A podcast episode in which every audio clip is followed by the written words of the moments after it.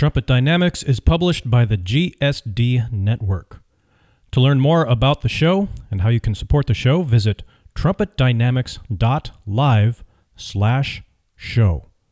trumpetdynamics.live forward slash show.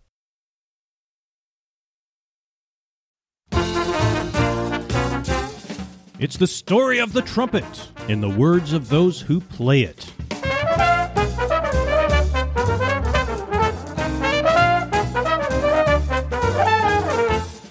Young, old, professional, amateur.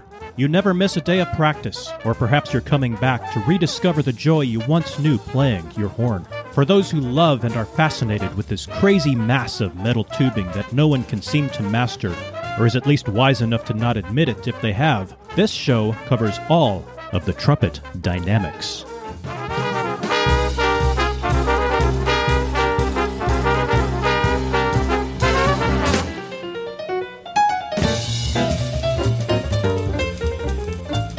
Well, ladies and gentlemen, welcome to Trumpet Dynamics.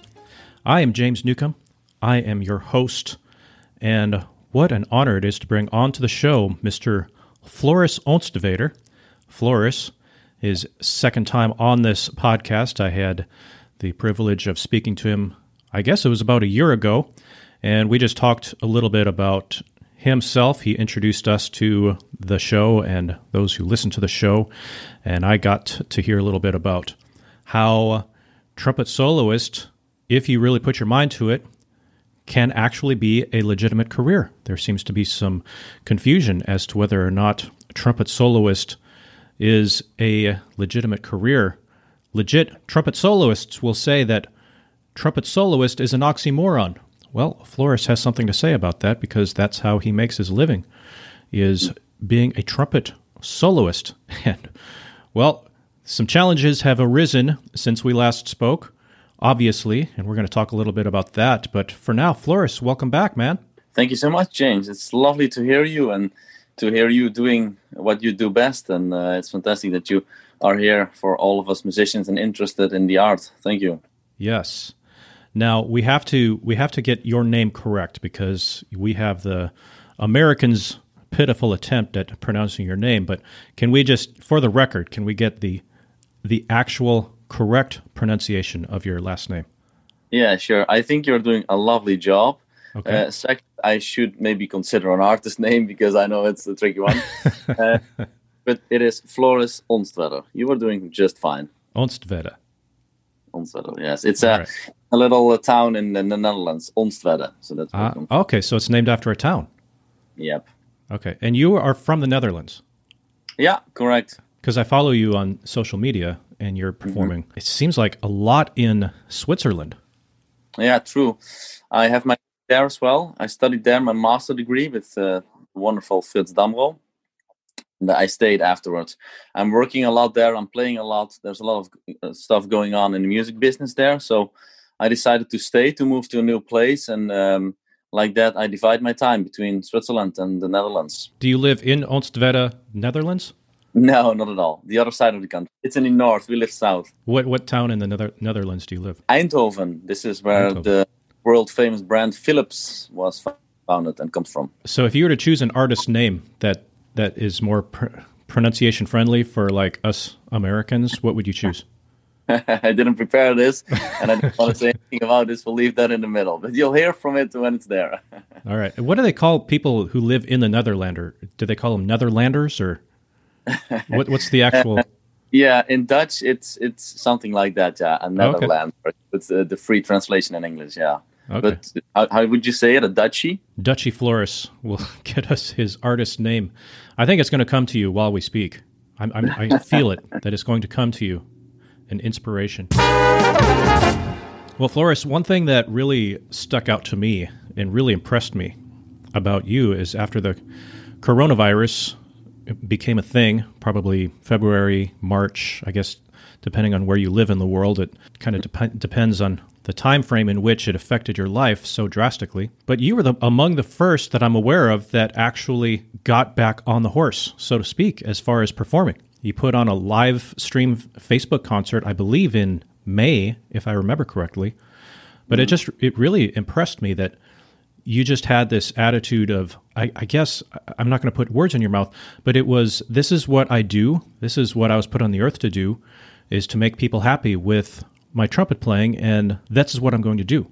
So take us into this time frame. It, it had to have obviously been very, very uh, uh, disrupting to your life and to your performance schedule. But what prompted you to say, "I'm going to do this, and I'm going to use the means available to perform"? Yeah, it's been a very um, very remarkable time for all of us, and as as you know, that the the artistic branch, let's say, we we live and we, we on the audience, and we cannot live without it. So when the event business collapsed, so to say, we were basically without jobs and without opportunities to perform. That cut out a lot of possibilities but i at the same time also smelled some opportunities uh, because nobody was performing the concert halls were empty a lot of people were at home working from home even losing jobs in worst cases mm-hmm. uh, which means that they have still some free time uh, to spend some more than others but they couldn't go out to, to the concerts, uh, and we couldn't go out performing these concerts. So there is, of course, uh, some uh, some possibilities, and uh, I uh, unlike some other musicians, uh, perhaps, do like very much to perform in a soloistic way. Mm. And I, I really uh, felt the opportunity to create something uh, myself, and where I also would have the luxury finally to choose what to do, with who to play, uh, what kind of music to play, and what kind of setting to play, uh, mm. or what kind of instruments to play. So I could completely fill all of that in myself. So it sounds to me like you just in spite of this unfortunate circumstance, you discovered some new opportunities to uh, perform in ways that maybe you weren't able to before the coronavirus hit. I think that's really interesting. Definitely. It's always uh, easy and necessary, and we are forced into looking into the uh, looking at the impossibilities but i do like to in these kind of moments to look at the possibilities i just refused to apart from the first uh, couple of weeks of course where we were all just sitting at home probably and I don't know doing nothing or or or practicing. I refused to do that for a much longer time, and I couldn't sit still. And I uh, just stood up and gathered some friends, started arranging music, started practicing some solo pieces, started contacting uh, some studios, some concert venues, some churches, some uh, sound engineers, these kind of uh, things to set up something. So we started with some live streams with uh, some some some different groups called Floris and Friends. We did that in different formations. I played with a piano. I played with organ. Later, that uh, uh, developed in a series of concerts. We did about seven concerts, also called Floris and Friends. We did mm-hmm. with a trio and with a quartet, and uh, yeah, that's that's how that came to Earth. We, we did that definitely also uh, partially, for, of course, for the audience uh, to bring some music to the people because I just felt the need is always there, mm. uh, especially in these times when the people are left alone without uh, the, the the beauty of, of music in the real uh, performance experience. Yeah. So we did it for the audience, but also for ourselves, obviously, because this is what we do, this is what we love. There's no pleasure for us, no pleasure like making music together. So it was uh, a true treat for performer and for audience. I think the we were happy to do this all together. It was a lot of work, also a lot of different aspects uh, come to play. I would say so. There's the entrepreneurial thing uh, you have to suddenly start uh, selling tickets, make promotion, call newspapers, these kind of things to make full uh, full halls for mm-hmm. as, as, much. that's a, a, term I can use, full halls. so there comes a lot uh, into play, but uh, I did enjoy that, and I also think that uh, it's important that we orientate a little bit in this because we might need to use more of these skills in the future, and um, it. I also think that it becomes easier. So the first time it was yeah, a lot of discovering and a lot of like how, how do we do this and where do we start. But the second time was easier, and the third time was it's uh, something that was a nice, was a very nice thing to do. And then the performing the, the end product there in the church. For example, I played here in my hometown in Eindhoven, where I used to play when I was younger, but it was for many years I think that I performed here, with some exceptions. I did some concerts in the music hall here, but usually I'm abroad or, or in Amsterdam or something. So it was very, very, very nice to, to be here in my hometown in the in the big church in the city center. I used to perform. I played Brandenburg there actually like 12 years ago, but uh, that's just by the way. Wait a minute. Wait, 12 years ago? You're how old are you? You're 27 now? 16 or 17 something. I have the newspaper. you played the Brandenburg when you were 16. yeah. Wow. Yeah. Yeah. I have to say, I have to be honest with you. We did it in baroque pitch, so that's a semitone lower, and I did it just on piccolo. So that saved my day, I guess. Okay, so okay, so but, just, you were just an amateur then. Ah, yeah. so you needed you needed all those crutches to get through it, huh? yeah, true, true. Have you ever played that on natural trumpet? No, no, okay. no. I have, I haven't, and I tried uh, to practice it, but then I went back to my beautiful piccolo trumpet. okay. job to do on the baroque trumpet. It's really yeah. special. It's not something that you do you do just between the lines.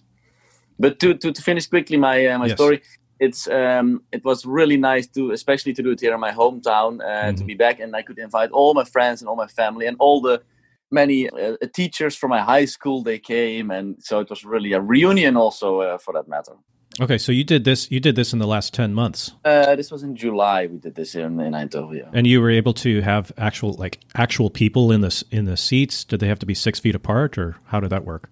Uh, yeah definitely. We did. Okay. there were about 150 people in the church. There were quite many. Uh-huh. a very very big uh, catholic church and uh, people can come uh, and they, they, sit with distance correct. But because the church was so big there was place for uh, that many people and uh, on other locations we also did the day after for example we did a, we played in a, a bit a smaller chapel in another city in the netherlands. There were i think 50 people and then we performed twice or maybe even three times. Yeah. No twice. We did twice and then uh, we, we played the program twice for 50 people. This is a bit of an aside but i from what i can recall you actually had you were shut down by Facebook at one point because, and this is definitely a compliment on your playing because uh, Facebook, the algorithms or the artificial intelligence with Facebook, thought that that some copyright was being violated because you sounded just was it Sergei Nakariakov or Hardenberger? Oh, okay, Håkan Hardenberger. Yeah. And so Floris is playing this this piece of music so well that the Facebook AI thought that Håkan Hardenberger's uh, intellectual property was being violated because he sounded just like him. Yeah, this was this was really funny. In the end, in the end, it's funny. At that moment, okay. it was stressful. yes. Uh, we, we were about to start a live stream, and you have this this count uh, countdown, you know, so kind of like the, the live stream starts in ten minutes or something. And then we played. So I played in a couple of years ago. I was doing a competition in Rome Italy, and there in the finale, I had to play the Neruda trumpet concerto. So mm. we thought this might be nice and a peaceful, uh, very uh, major, positive piece. We can play this during the the countdown, and yeah, they recognized uh, Håkan Hardenberger's uh, official recording, recorded somewhere in America, in mm. this play. So we started the live stream, and I got thumbs up from the from the sound guys and Mm-hmm. We started playing, and we started playing Bach, and uh, after the Bach, we were like, "Yeah, this was really cool," and uh, we were happy with our performance. And then the, the, the, the tone meister came in and he said, like, sorry guys, but the live stream cut, and because of this reason, yeah. So we had to, but we, we started it over, and luckily it was recorded, the Bach, and mm. later I posted this on Facebook. People could still see it. Yeah. Okay, so this wasn't the actual live stream performance. It was something that you put on as kind of buffer music, basically kind of open for you guys. Recording of the finale from the trumpet, uh, trumpet competition in Rome. That's okay. what was playing countdown, and that's what was recognized. Well, I think the lesson, I think the takeaway here is, uh, don't play it so well, so that Facebook doesn't yeah, mistake you for. It was a competition. What do you expect? it was. I was playing for the points there. What, what, what was the general attitude? Because I know I I love the your attitude of, you know, we have this circumstance and like life has basically thrown us a curveball. But what was the attitude among other musicians when all this came down? Different. I heard different opinions about it. So some also said, kind of out of a protest against the government who did not give enough support to uh, musicians without jobs, that as a protest to that, they would actually stop making music and not doing any uh, own initiatives. So there would be real silence in the in the cultural world that the people and the government uh, would feel it and then recognize the value of it and maybe change something in the support system uh, or the support measurements uh, towards those people. And I do understand that point also, but hey, I didn't feel like waiting for support from the government and uh, holding up my hand, let's say. With all respect, of course, I say that for the people uh, who think different about it because I understand the difficult situation. But I'm mostly enthusiastic about doing things. And uh, I was just like, okay, you know, all my jobs got canceled. Let's uh, do something completely uh, different. And uh, I can, let's, let's set up something and let's, bring something to the people instead of silence. I couldn't live with the idea of silence out of protest. Uh, I you could speak out your protest or your your complaints or demands, but let's accompany that with beautiful music. I would say that was my opinion at that time, so that's what we chose to do. Yeah, you know, I interviewed recently a violinist. Uh, mm-hmm. She's in Kansas City here in the United okay. States, and uh, she is taking a, a bit of a different route. Like she went to, she was hired by a, a local orchestra, and this is it's obviously not um, affiliated with the government here in the U.S. It's probably a little different than mm-hmm. in in Europe, where it, you don't have as much of a tie between the arts and the government.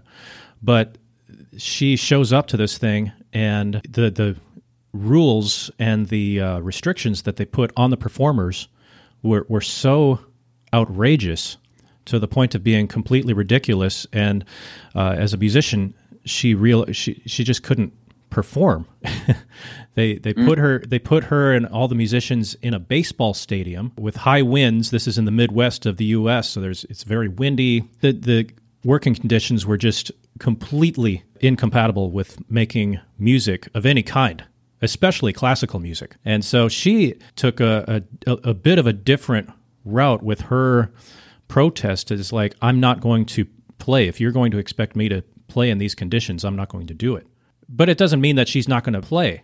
Where I would take exception with your friends, of course, with all due respect, is you don't do what you do to please the government, or you don't do what you do so that some politician can take his pen, take his or her pen, and say, okay, now we're going to support the arts, and now the people will appreciate the arts. I think that I would take exception to that. Yeah, I would add also one thing to it, like a thought I had always is something like if the government says we have economic trouble and we need to make cuts and the first thing we cut out is the the culture. So the artistic thing uh, we we don't support anymore and this uh, is on the bottom of the list. Then there's a lot of complaints a lot of protests from the musicians. Like yeah that's ridiculous. It should be different. But i think a little different about it. The, the thing I think at such a moment is, hey, not that there's something wrong with the government, but there's something wrong with the arts, with the with the culture, with the, with the actual thing they're doing. If the government decides they think it's so unimportant that it's on the bottom of the list, then maybe we should change something about what we do and not persist in uh, the value and the importance of it. Maybe we have to adjust a little and uh, try to find new ways mm. in which we can be important instead of unimportant. Let's not rely on support and try to convince people how amazing that that that uh, that Beethoven concerto is. It is, and I do strongly believe in the power of classical music. But maybe we should just use it in a slightly different way and walk some new paths with it, uh, which makes it more interesting for the whole world to see. Because I said that I think we spoke about that also in our last interview there will be only little people who would deny the, the beauty of the of the of the classical music. Only maybe the the format is a little what the world needs. I get that, and I, I appreciate your perspective. The thing that really stuck out to me through the, the entire world, uh, the government basically says you are non-essential. I mean, they are they're literally putting tags on entire industries saying you're not essential. And so you are not allowed to be open right now. I'm not trying to get anybody to agree with anything that I say, but this is reality. the yeah. government said you you are not essential. I, I strongly disagree with it, this, but they said the arts are not essential, and so well, all the concert halls are closed, and I definitely take exception with that because the art precedes society. There are those who think that art is kind of a byproduct. Once you get the basics down once you once you get the basics of food and shelter and, and and you get some of the comforts in life then you can have the arts but i think that all of mm-hmm. those things that make life comfortable and make us able to live beyond that of mere survival. Art has to come before that. And I think the pr- priorities are a little bit skewed when it comes to whether or not we should have the arts, especially in a time such as this, where you know we're de- we're dealing with all of this fear. If you don't have art, how can you possibly counter all of the fear going around? Oh, most definitely, most definitely, and we all feel it when it's not there anymore. So, in that matter, it's also uh, maybe a good time for the world. Well, how have the, your concerts gone? Uh, very well, I would say, in all humbleness, of course. I think it mm-hmm. was a true joy to do for us and the people where I met several crying people with tears in the eyes. They were just so happy, not only about moved by beautiful music, but also just really encouraging the initiative and just being happy that there are people who stand up and do something uh, for them. Mm-hmm.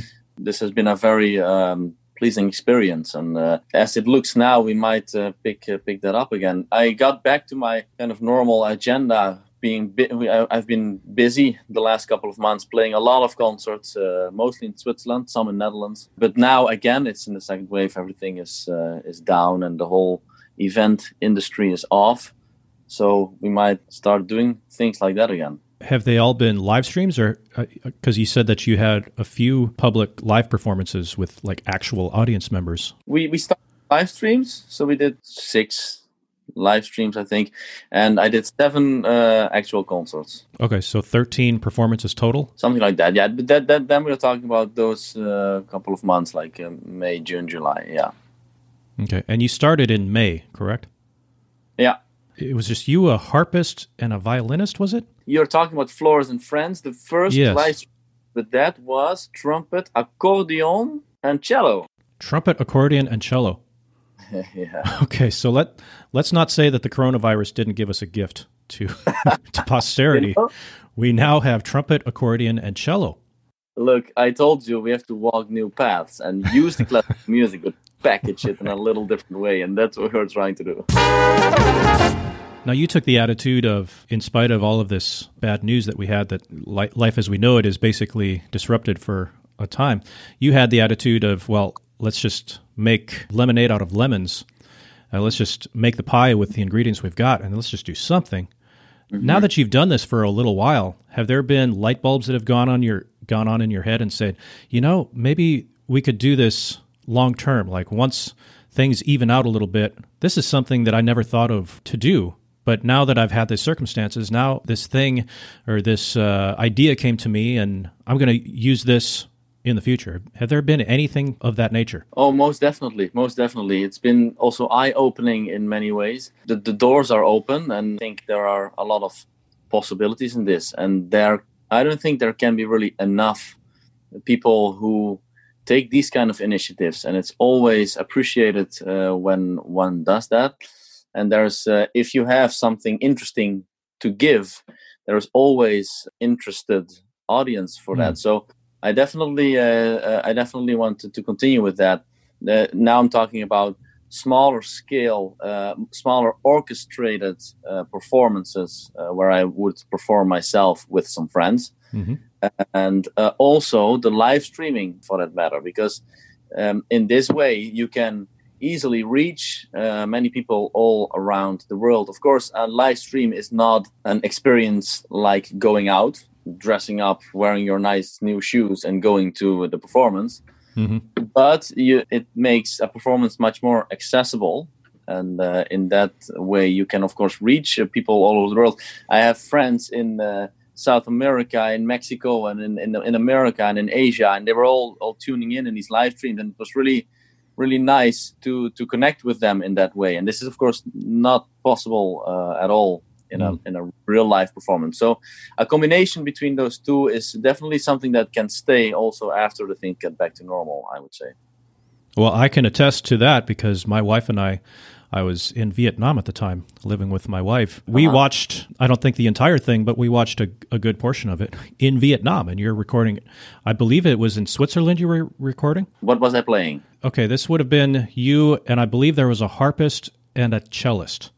Right, right, right. Yeah, no, this was in the Netherlands. Oh, and this, okay. Uh, yeah, this was one of these live streams that we set up. Mm-hmm. Right. I think this is one that got interrupted because of the copyright. I, that's claim. the that's the one. Yeah. yeah. Cause I was I thought that that was the very first one that you had done. I didn't realize there were others before that. We, we did some before, yeah. Okay. Yeah. Okay. Yeah. When did you actually start these live streams? Well, the very first live stream was at the exact moment, the exact that night Mm. when the government came up with these new measurements, these new rules that Mhm. no public performances would be possible anymore. I think this was on the 13th of March from this year, and we were rehearsed.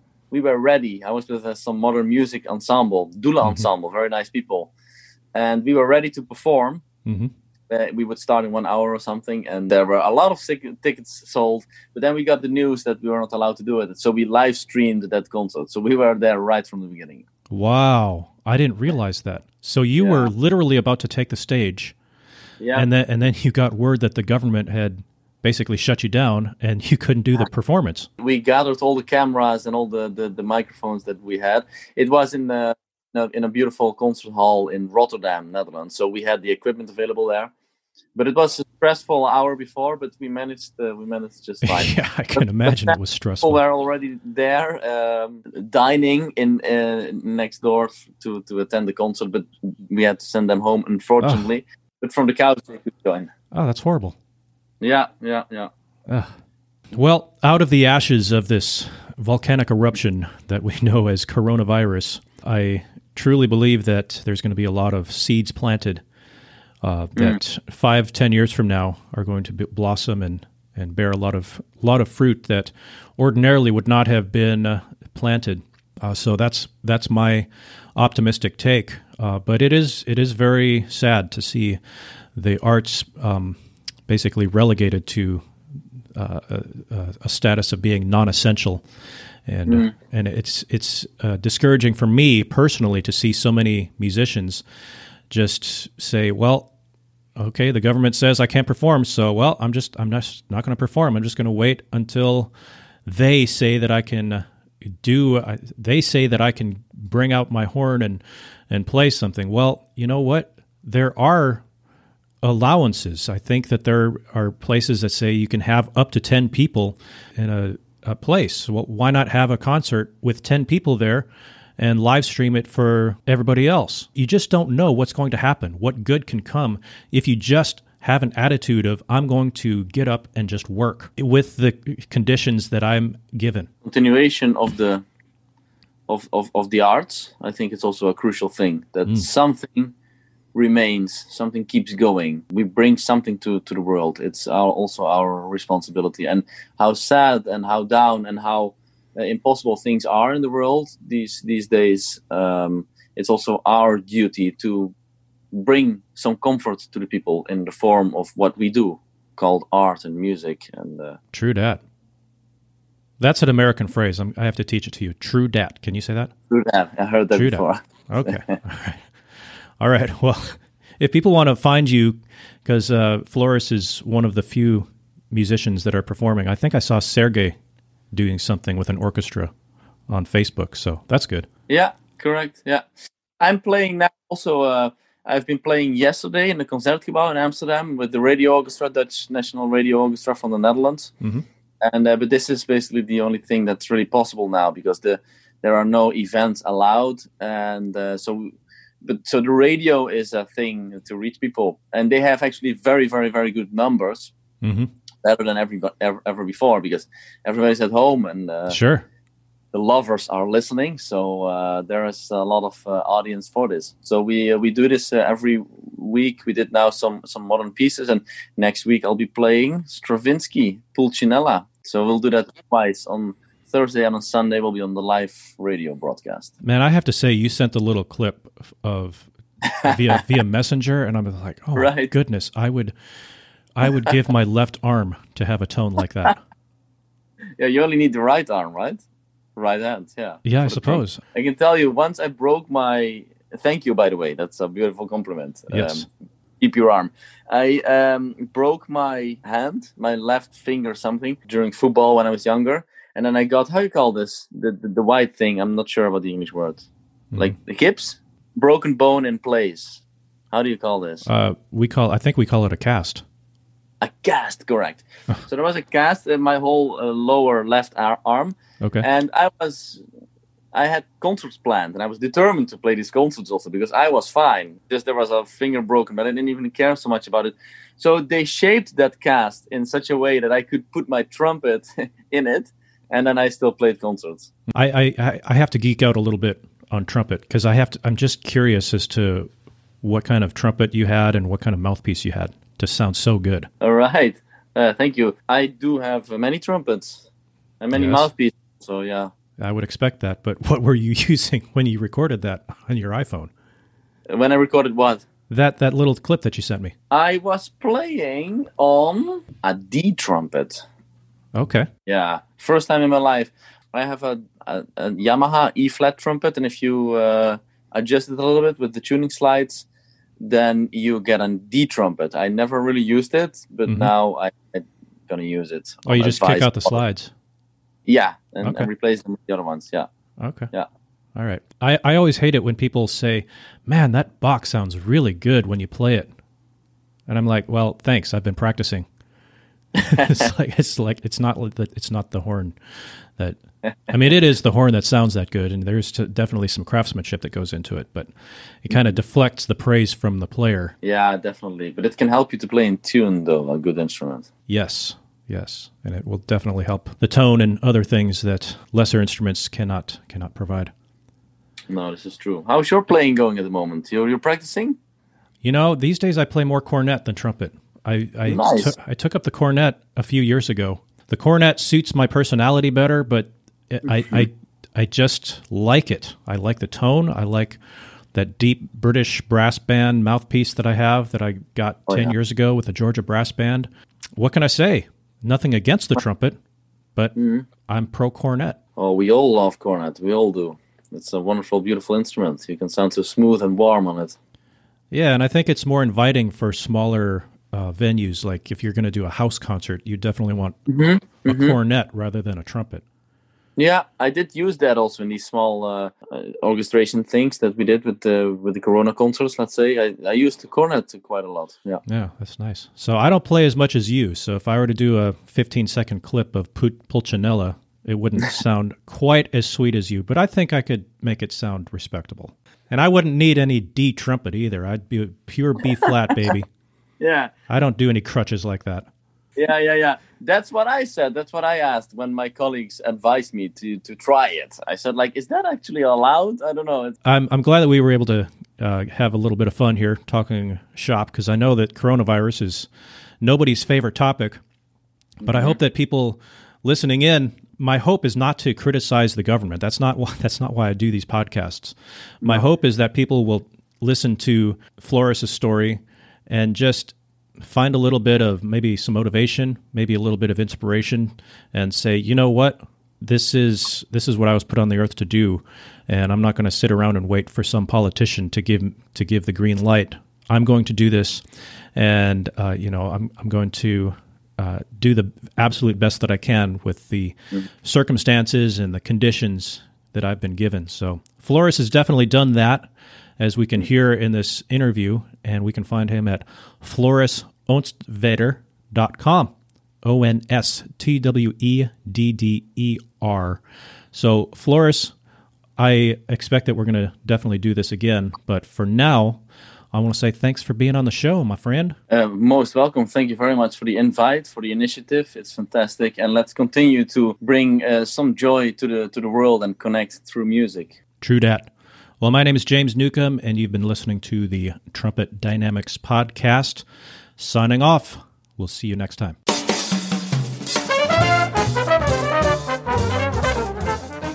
Trumpet Dynamics is produced by Beaten Path Media, LLC.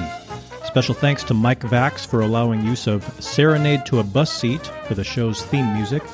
To stay in the loop with the growing community of trumpeters who enjoy this podcast, just type trumpetdynamics.com in your browser and you're off to the races. My name is James Newcomb and I'm your host. Thank you for listening, and we'll see you next time.